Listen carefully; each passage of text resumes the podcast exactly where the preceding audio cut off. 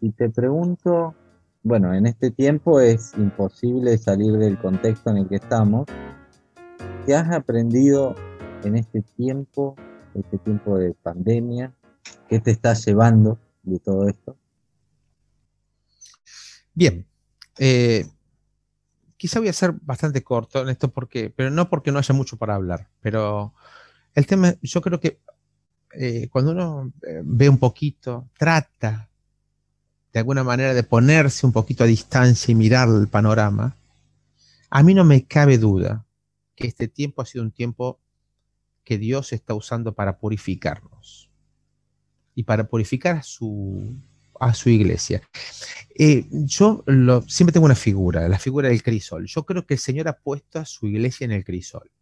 El crisol allí con el fuego para, para separar esa, eso que, que es escoria. Y cuando uno piensa en la iglesia, piensa en cada uno. Entonces yo puedo hablar de la iglesia como puedo hablar de mí mismo. ¿Sí? Es el momento en el que el Señor nos ha puesto a prueba. ¿Sí? A ver cuánto confiamos en Él, a ver cuánto dependemos de Él. A ver, eh, a ver, a ver si, si podemos valorar y entender la obra que es solo suya. Él nos inhabilitó de, alguna manera, y más allá de todo lo que hemos podido hacer, que ha sido un poco, mucho, depende del caso, ¿sí? Él dijo, yo les voy a demostrar que yo soy el dueño, que yo soy el Señor. Y, yo, y, a través de esto va a quedar en evidencia, sin lugar a dudas, que ustedes tienen mucho aún que transitar y que aprender y que y tienen mucho que dejar para que yo pueda seguir utilizándolos. Eh, a mí es algo que me ha preocupado y que me preocupa mucho en este, en este tiempo, es que he visto muchos que creí que iban a estar bien y que no lo están, y muchos que pensé que iba a ser letal y que sin embargo han sabido sobrellevar este tiempo especial y lo están sobrellevando. De manera que el Señor nos ha demostrado ha, demostrado con esto que Él puede cambiar nuestra realidad en, un instante, en un momento, cuando quiere, como quiere, y que nosotros tenemos que ser capaces de interpretar cómo Dios obra. Cómo Dios obra. Y yo creo que eso es lo que nos ha enseñado en esta época. ¿Sí? Cómo el Señor puede hacer multifacética una situación puntual. Para unos, prueba, para otros, oportunidades, ¿sí? Para otros, causar hasta su propia muerte, ¿sí? Física, ¿sí? Para otros, estar inmerso en la prueba de la enfermedad o lo que fuere. Ahora, todo eso en conjunto dice, Señor, gracias, ¿por qué? Porque al final de cuentas, tú eres perfecto en lo que haces. Y no te equivocaste. No fue un error, no fue un desliz, ni un descuido de Dios todo esto. Es su voluntad obrando para cada uno de nosotros. Y eh, a mí me encanta porque cuando la Biblia habla de la multiforme gracia de Dios, está diciendo que Dios, ¿sí? Porque gracia es o tiene que ver con aquello, no solo que no merecemos, sino que, sino también gracia eh, tiene que ver con el oportuno eh, socorro del Señor. Entonces, el Señor, la gracia de Dios tiene una multiforma. ¿Por qué? Porque el mismo evento para mí es una gracia o una arista de la gracia, o manifiesta una arista de la gracia de, Dios y para, para otros manifiesta otra arista de la gracia de Dios. ¿Sí? En, un, en unos mostrándonos su amor para salvación, en otros para que crezcamos, en otros para probar nuestra fe, en otros para mostrar que tenemos que confiar más en Dios, que tenemos que dejar las cosas. Nosotros nos jactamos de tener fe. Nosotros nos jactamos de, decir que somos hombres de fe. Y yo creo que hay que ponerse con la, hay que medirse con la, hay que medirse en estos tiempos con la palabra de Dios para decir yo, soy un hombre de fe. Hemos creído por la fe, sí, sin duda. Pero, pero tener fe tiene que ver con creer que Dios es fiel y no con otra cosa. Yo no soy fiel, nadie, ninguno de nosotros es fiel. Él es el fiel. Y, tener fe es confiar en que Dios es fiel. Y aun cuando caigan bombas sobre nuestras cabezas, o tengamos el virus, o la muerte esté rodeando mi, mi casa, mi ser, mi familia, o lo que fuere, yo sigo confiando en Dios. Eso creo que es lo que el Señor quiere incentivar. Mostrarnos la verdadera fe. Y la verdadera fe no está definida, yo creo que te lo comenté alguna vez, no está definida en Hebreos 11.1. Eh, no está definida en Hebreos 11.1. No es la fe, la certeza de lo que se espera y la convicción que no se ve, de, lo que no se ve, como definición. Eso lo dice la Biblia porque nos, está diciendo cómo, cómo la fe se manifiesta. Pero la definición de fe está en el versículo 11 de Hebreos capítulo 11. Cuando hablando de la fe de Sara, ¿sí? Y de que concibe en su vejez, cuando ya no tenía capacidad de hacerlo por la edad, ¿sí? Lo dice claramente el versículo. Y dice, por la fe también la misma Sara, siendo estéril, recibió fuerza para concebir y dio a luz, aún fuera el tiempo de la edad, porque creyó que era fiel quien lo había prometido. Porque creyó que era fiel quien lo había prometido. Y yo creo que es eso, hermano. A mí me. Otro texto que me. que me emociona. Porque yo creo que eso es lo que Dios quiere de nosotros. Que creamos en Él definitivamente. Y que aún en la, en la circunstancia más difícil, nosotros tengamos fe de que Él cumplirá su promesa que nos ha hecho. Que estará con nosotros todos los días, cada instante, hasta el fin del tiempo, mientras nosotros nos ocupemos de hacer su obra. Así que creo que la pandemia tiene, para mí ha tenido, para mí ha tenido esa connotación. La connotación de una prueba, de una prueba de fe tremenda, en la cual muchos quedaron atrás. Te lo puedo asegurar. ¿eh? Y muchos nos está costando mucho darnos cuenta de cómo Dios quiere que vivamos. El justo vive por la fe, dice Ajá. Sí, sí. Pero la fe acá es fidelidad y la fidelidad no es nuestra, es de Dios.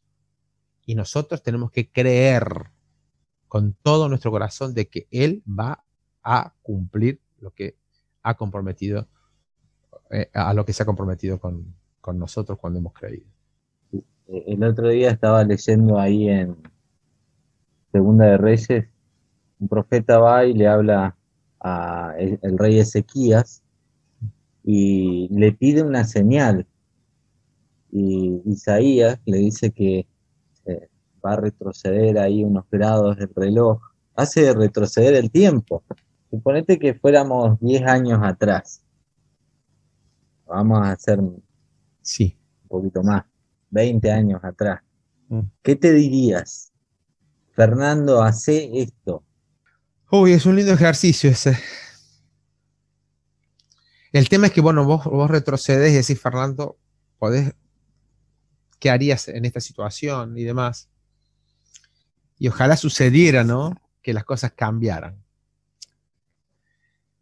Eh, yo creo que es un ejercicio para, quizá para darnos cuenta que si hubiésemos tenido el, crecimiento que tenemos 20 años después, que si hubiésemos tenido la sensibilidad espiritual que el Señor te puede o no haber dado durante todo este tiempo que pasó, eh, uno quizá hubiese, eh, yo creo que hubiese sido mucho más, más prudente en lo que, en lo que, en lo que uno emprendió pero no para no hacerlo, sino más prudente para hacerlo de una manera mucho más calificada y, de mucha más calidad para, para Dios.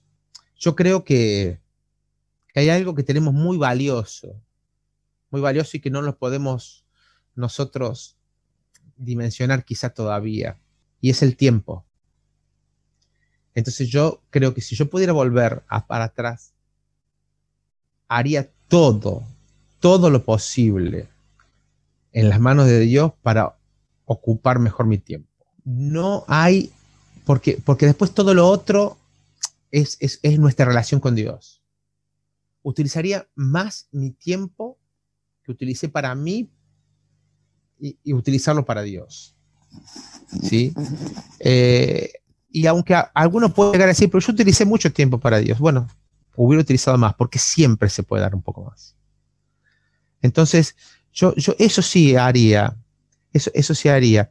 Y obviamente, obviamente, hay algo que, sí no haría, trataría de no cometer los errores que me han hecho perder mucho tiempo.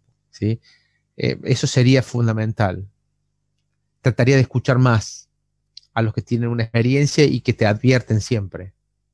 Algo que hoy no hacen los jóvenes.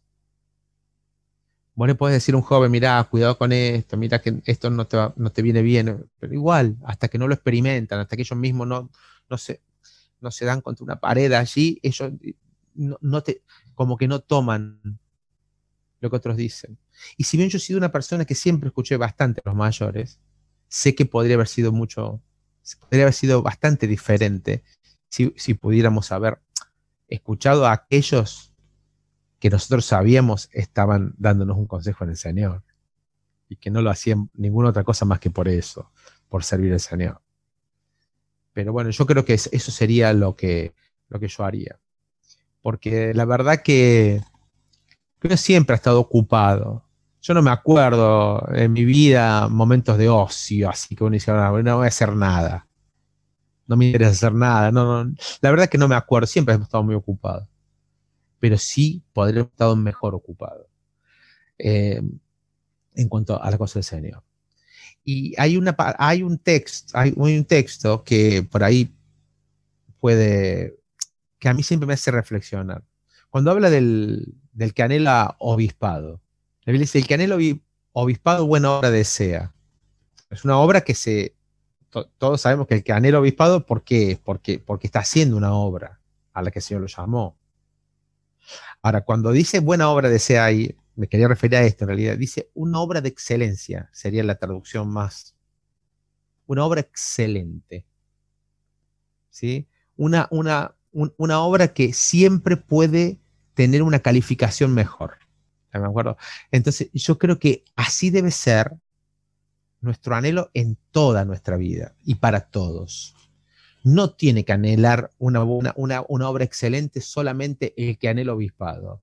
Todos, nosotros, todos, todos deberíamos anhelar ser más excelentes en nuestro obrar para con, para con Dios y para con la obra de Dios. Y yo creo que eh, eso es algo que a mí me incentiva. Cuando, cuando me acuerdo ese texto, es una cosa que me incentiva. Que me pone en mi mente y me predispone a decir, aún puedo, puedo un poco más, puedo ir un poco más allá, puedo hacer un poco más para Dios. Tengo fuerza, tengo vida, tengo vigor, tengo, tengo, tengo capacidades que Dios me dio, tengo lo que sea. Entonces puedo ir un poco más allá. En las manos del Señor siempre se puede ir más allá. Y si tuviéramos que pensar algo en lo que has cambiado de opinión últimamente, ¿has cambiado de opinión últimamente? Em, sí, sí. Esto me avergüenza un poco. ¿Pero por qué? Porque uno siempre tenemos esa, esa tendencia a... Uno, uno siempre es muy bueno con uno mismo y, somos bastante complicados con los demás. Y algo que me enseñó mucho el Señor es a, y que he cambiado mucho de opinión, es en, mi, en mi, relación con los demás. Y eso es, es, es, fundamental. He aprendido a considerar un poco más al otro, eh, eh, y, yo pensaba, bueno, en realidad que, que, que, se arregle como pueda, que haga como pueda. Yo he tenido un cambio en ese, en ese pensamiento, es decir, me he sacado la responsabilidad de darle las cosas que tengo que darle y que ahora, ahora que haga su vida, que decida como puedo, que haga lo que pueda. He aprendido a, he, he cambiado mi actitud al considerar al otro como algo valioso, como algo mucho más valioso. En eso sí, en eso sí. Eh, creo que el Señor me ha, me ha, modificado unas cuantas cosas en relación a eso. Así que me parece que, bueno, por eso siempre digo, yo siempre es, factible que el Señor cambie cosas. ¿sí? Eh, y en ese sentido creo que con respecto a los demás, soy una persona que tiene una actitud diferente con los demás. ¿sí? Eh, eh, eso no significa ni ser más blando, ni ser más permisivo, sino simplemente una actitud distinta que muestre más el carácter de Cristo. ¿no?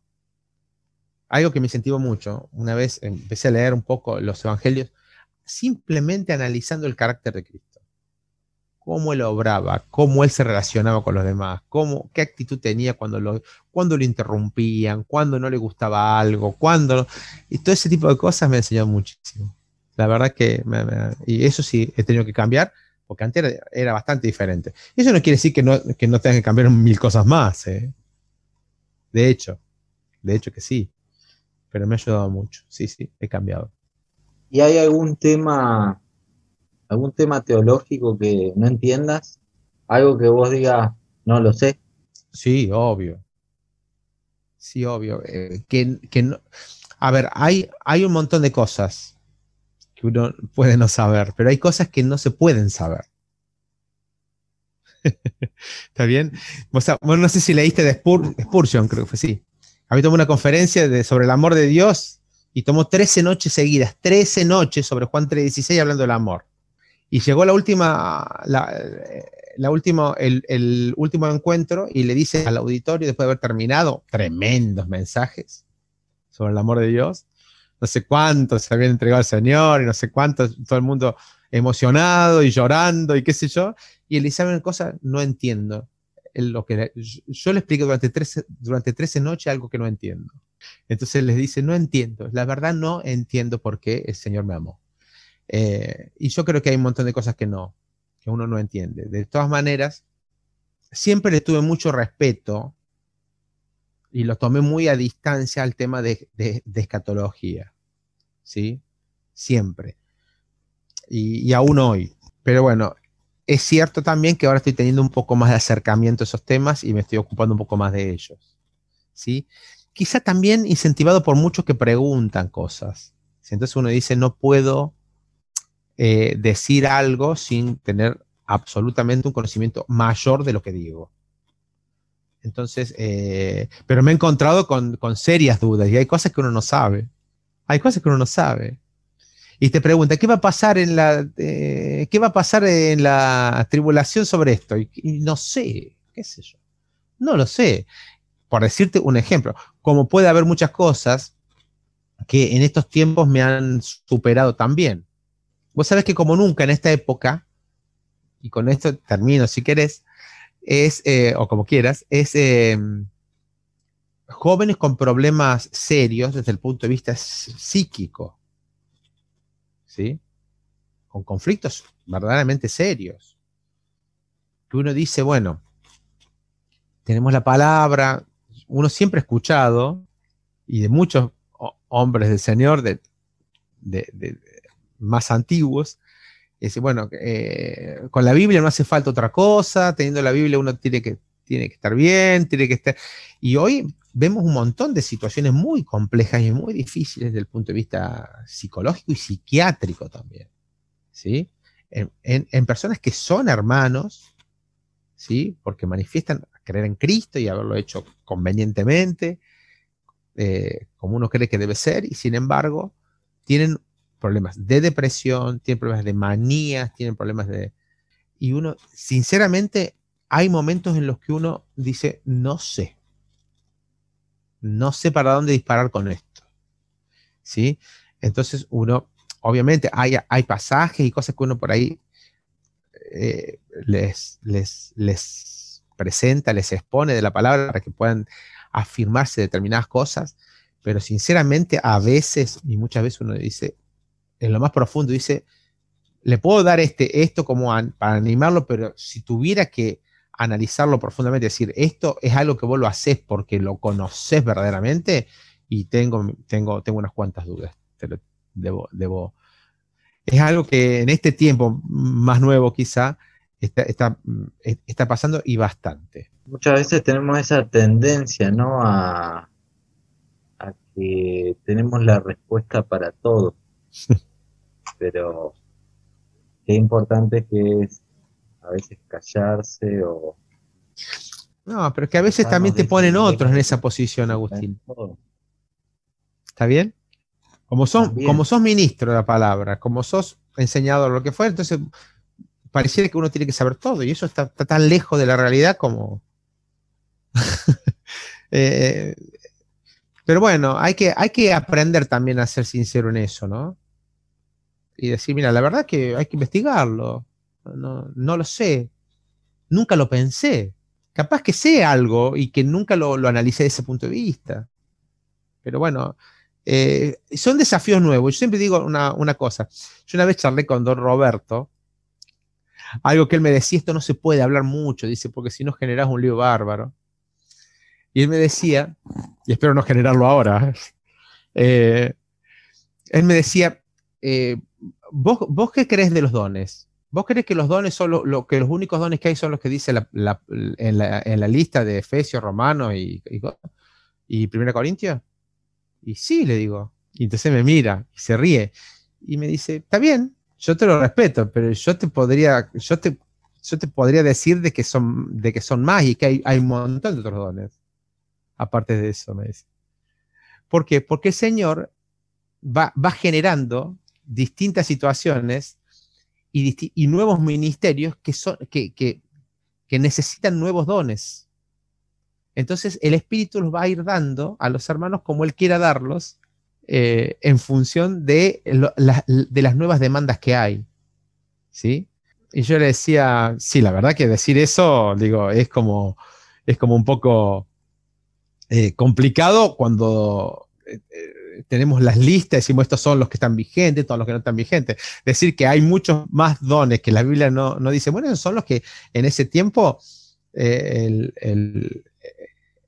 el Señor les, a través del, Espíritu Santo, les, les, eh, les mostró que estaban en, esa época. Dice, pero eso no, me cabe duda a mí de que el Señor es el que da los ministerios, y hay textos para eso, que el Espíritu es el que da los dones y que Dios es el que da libertad para, para que no todo se haga de una sola manera, eh, sino que eh, sin duda el Señor va capacitando para, con nuevas, con nuevas capacidades para, para, abordar los, los, nuevos desafíos. Así que bueno, por ejemplo, decís, ese tipo de cosas eh, tienen, su, su complejidad para presentarlas, digamos, eh, eh, de una manera tan, tan sencilla y tan simple, así como decirlo digo. Y otras, y otras más en cuanto al tema de la oración, que mejor eso sí no lo digo. pero, pero, definitivamente... es importante tener esos momentos como iglesia, ¿no? Eh, eh, abrir el debate a, profundizar en esos temas, a decir, hermanos, ¿qué piensan sobre esto? Eh, y buscar en la palabra la respuesta. Porque a veces por ahí parece que somos muy cerrados en nuestra idea y quizás no tenemos los argumentos suficientes para decir esto es así porque es así. Quizás deberíamos eh, dar un poco más abertura a...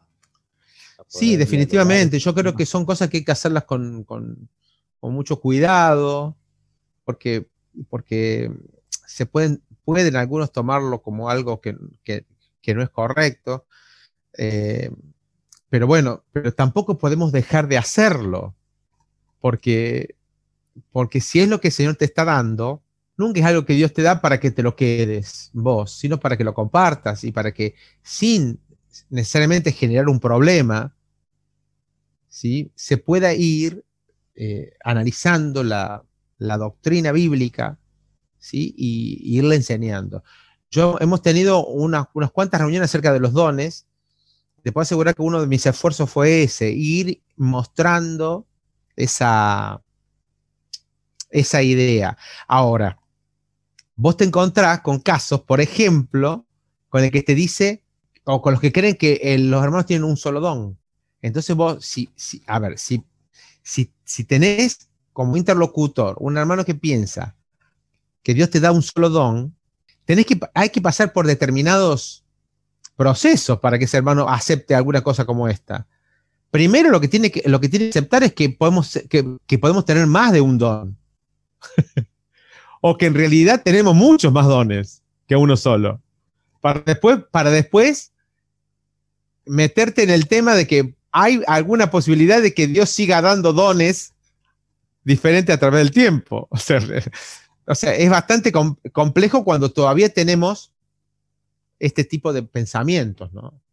Pero bueno, eh, de todas maneras, eh, hay, por eso hay que hacerlo con, cautela eh, y, eso es muy, muy, muy importante que no dejemos de hacerlo, porque si el Señor te da algo, tenemos que sí, definitivamente ser fieles en lo que el Señor te da. ¿sí? Y de alguna manera empezarlo a transmitir. Bueno, esta es una manera, compartir con vos. Ahora vos, lo vas, seguramente alguna vez vos, vos vas a pensarlo, lo vas, lo vas a ver, vas a estudiarlo ¿entendés? Y ya seremos dos o no, pero bueno, eh, creo que, creo que hay, hay esa, es la manera. Malaquías dice, cada uno compartía con su compañero, compartía con su compañero. Y cuando, cuando, uno, cuando uno hace eso, ahí en el mismo Malaquías capítulo 3, ves como dice, Dios se agradó de eso. Dios, se pone contento cuando uno cuando encuentra algo, cuando ve algo, aun cuando parezca que es una cosa, buscar la manera de compartirlo para que otros también eh, pueda, puede embarcarse o, no, o quizá decirte, mira, lo estudié, ¿sabes qué? Estoy totalmente en desacuerdo y me parece que, no, que eso no es así. Perfecto. Sería perfecto que fuera así. La verdad que sería maravilloso. Pero bueno, así son las cosas. Yo creo que sí, cuando uno va a la palabra y empieza a estudiar, por ejemplo, la vida de, distintos hombres de Dios o mujeres de Dios, llega a ver sus debilidades, sus flaquezas, sus errores y también sus aciertos. Pero si vos tuvieras que decir qué cosa no me gusta de Fernando, que quisiera sacármela. Una lista larga, sí, sin duda es una, es una, es una lista larga. Qué lindo ejercicio que me propones. La verdad que nunca me, nunca, eh, nunca me, he puesto a jerarquizarlo, porque siempre pienso de... Eh, yo, soy, esa persona que siempre piensa que yo, que yo puedo mejorar y, por ende soy así con los demás también. A veces me dicen, nunca me, alguien me dice a mí, nunca, nunca me dijiste qué, qué bueno que estuvo esto, qué bueno estuvo lo otro, siempre señalándome alguna cosa que me falta. Me han dicho algunos. Y yo le digo, bueno, eh, es que uno, uno cuando dice, hago esto, lo otro aquello, y bueno, es lo que tenés que hacer. ¿sí? Y, y, siempre uno tiene que puntualizar sobre lo, lo que tiene que hacer mejor. Entonces, eh, yo conmigo soy exigente en ese sentido. Pero más allá de ser exigente, creo que hay cosas en mí que tienen que quedar atrás. ¿sí? Y yo agradezco a Dios por todos los avances. Él ha hecho cosas interesantes conmigo. Ha hecho cosas interesantes. Pero siempre hay áreas de la vida, habitaciones en mi vida que, que uno no le ha abierto la puerta para que el Señor entre. Hay áreas. Hay áreas de la vida. Y yo creo que una de las cosas tremendas con las que tengo que luchar siempre y aún hoy, ¿sí? Y pareciera que no me da vergüenza decirlo porque, porque me decía, ay, un hermano de la autoridad de la iglesia, qué sé yo, y, somos igual que cualquiera, ¿sí? Y no tenemos por qué negar que tenemos luchas con el mundo. El mundo es tremendo, no solamente para los jóvenes. A veces, claro, los mayores dicen, los jóvenes tienen que cuidarse del mundo ¿Estamos de acuerdo? Claro, quizás dicen eso porque ellos ni se preocupan ni siquiera de qué relación tienen con el mundo. Pero cuando uno va a la palabra y, ve que mirar al mundo es darle la espalda a Cristo, uno dice, ¿cuánto tiempo de mi vida le estoy dando la espalda a Cristo? Y yo creo que eso tiene que cambiar. En mí tiene que cambiar. Sigo diciendo que tengo que sacar cosas de mi vida que me hacen perder tiempo. Vuelvo a decirlo, te lo dije antes y lo vuelvo a decir ahora. Son cosas que, que, yo fundamentalmente tengo que, tengo que ponerme como, como, objetivo y tiene que ser una de esas metas que aún me falta lograr. ¿sí? Pero la relación con el mundo ¿sí? Sobre todo cuando vos tenés o, estás relacionado todo, el tiempo con el mundo. Eh, probablemente, a ver, si uno se dedicara a la obra misionera, pues decir, bueno, más allá de que estás con el mundo, qué sé yo, no estás en, el ida y vuelta de todo el tiempo. ¿Estamos de acuerdo? Pero trabajando, trabajando en una empresa, teniendo compañeros, teniendo jefes, teniendo gente con la que trabajás, relacionás con esto, con lo otro, jóvenes con los que trabajás y que tienen relación con el mundo, a veces está la tentación de decir, bueno, eh, eh, o, aflojas un poco, o sos permisivo en alguna cosa o en lo otro. Y cuando uno se da cuenta de eso, dice, no es lo correcto. Debería ser, debería ser distinto. Y yo soy muy crítico, llego al fin del día y a veces estoy enojado conmigo. Yo mismo, yo estoy enojado conmigo. Y a veces me analizo en el proceso del Señor y me doy cuenta que el Señor no está tan enojado conmigo como yo estoy enojado conmigo. ¿Estamos de acuerdo? Pero, porque el Señor hasta, hasta me entiende y me comprende a veces más que yo. Pero definitivamente es una lucha. Es una lucha que uno tiene todo el tiempo. Todo el tiempo. Todo el tiempo hay insinuaciones.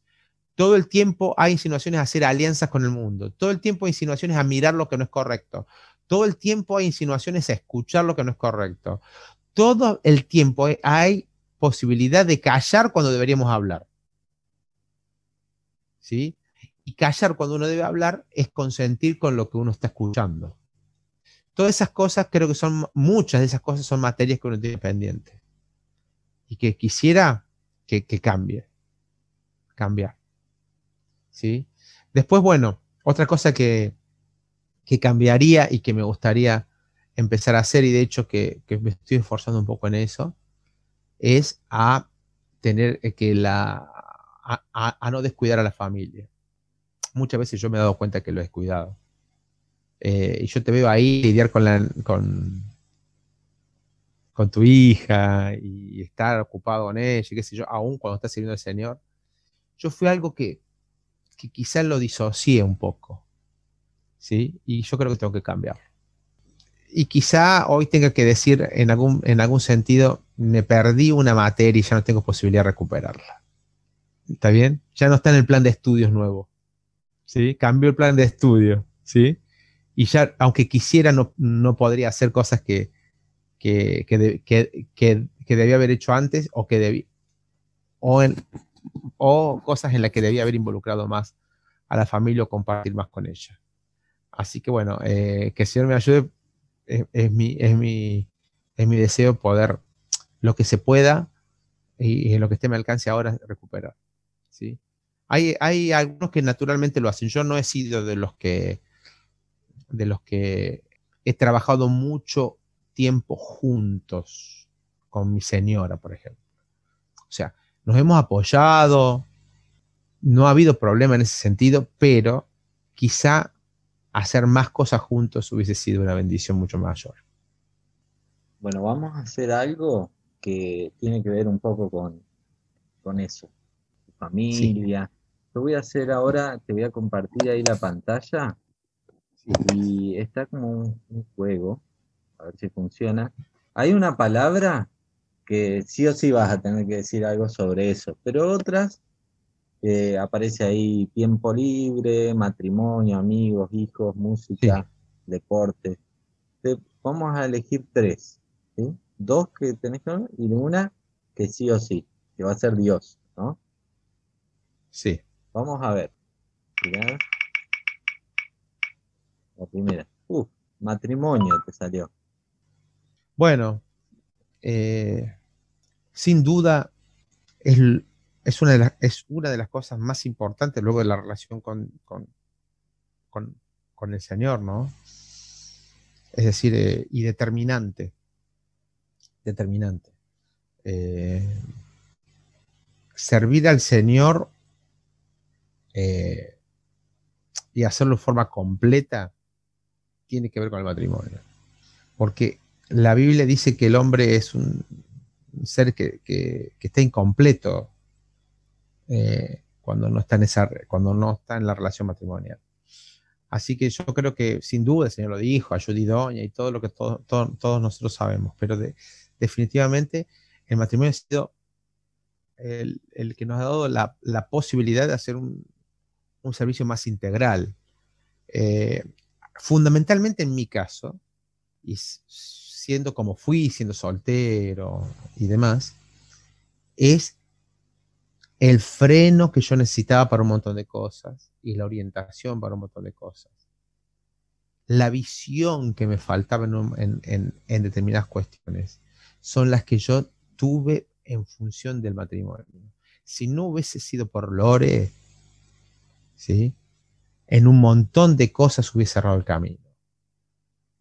¿sí? Porque yo era de los que no miraba mucho cuánto, cómo iba para adelante. Siempre me gustó ir adelante, hacer cosas, esto y lo otro, aquello.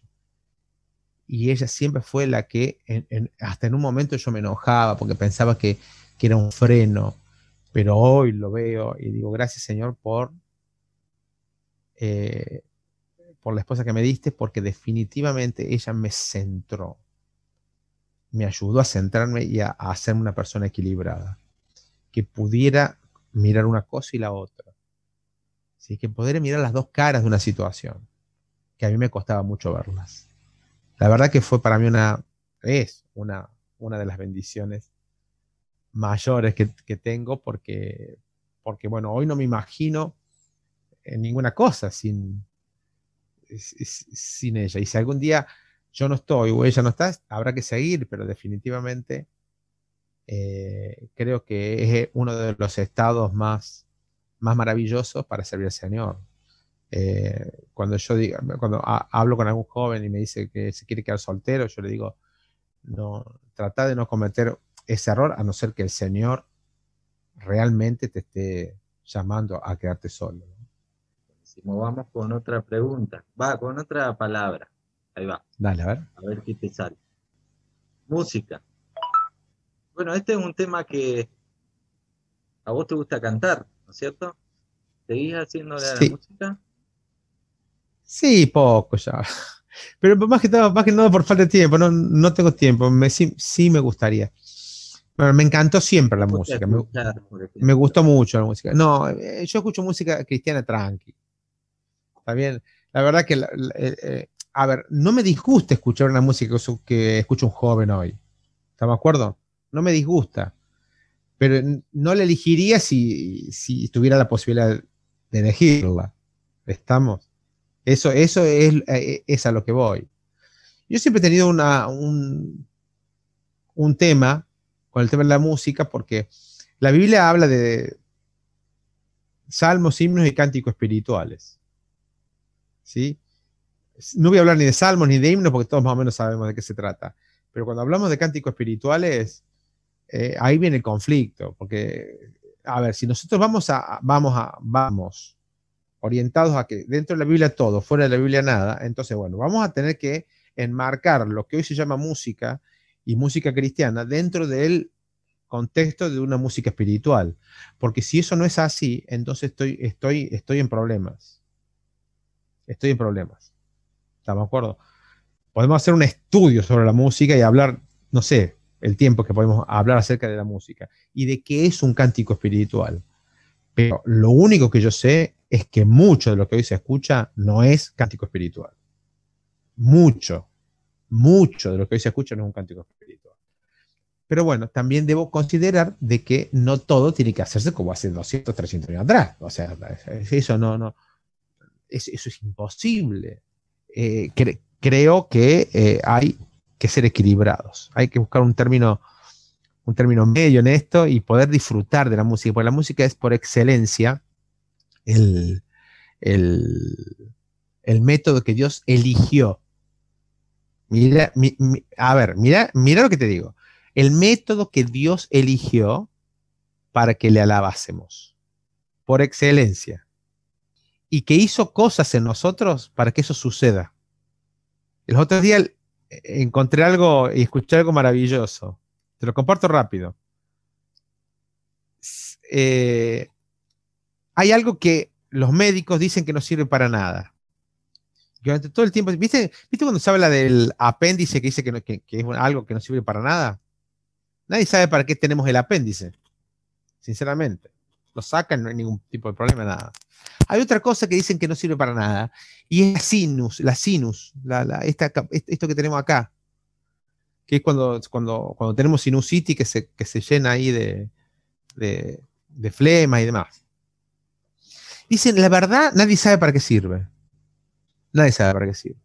Y bueno, eh, un, médico estadounidense, eh, haciendo estudios sobre esto, han descubierto algo interesante, ¿sí? Acerca de eso. Y han descubierto la única función que tiene.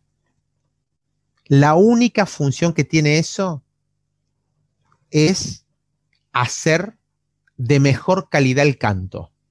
¿Sí? Es cierto, cuando uno canta, tiene que sentir como tiene que sentir acá como que resuena en esta zona. Porque cuando resuena ahí es porque estás cantando como corresponde. Estás cantando bien. Y yo decía, Señor, qué maravilla. Pusiste en cada uno de nosotros algo que para el hombre no sirve para nada, pero que tú lo pusiste tan solamente para que te alabemos mejor. Y para que la alabanza sea especial cuando la hacemos para ti. Y yo digo, no podemos nosotros. Con un Dios que nos, nos diseñó con algo que para el hombre es inservible, pero para que Él tiene muchísimo valor. ¿Cuántos salmos encontramos que dicen alabada al Señor, alabada al Señor, cantada al Señor y demás? Porque es el método que Él, que él, que él, que él más estima, que Él más estima respecto de la alabanza. Así que eh, yo digo, qué, qué, qué, lindo que es esto, que uno puede encontrar aún en lo que para el hombre no tiene nada de valor, el gran valor que Dios le da, a punto de que nos puso y nos diseñó con eso a cada uno de nosotros. Así que yo creo que hay que empezar a valorar lo que Dios valora. Y si Dios dice que Él quiere como alabanza cánticos espirituales, ocupémonos de que sean cánticos espirituales y no cualquier cosa.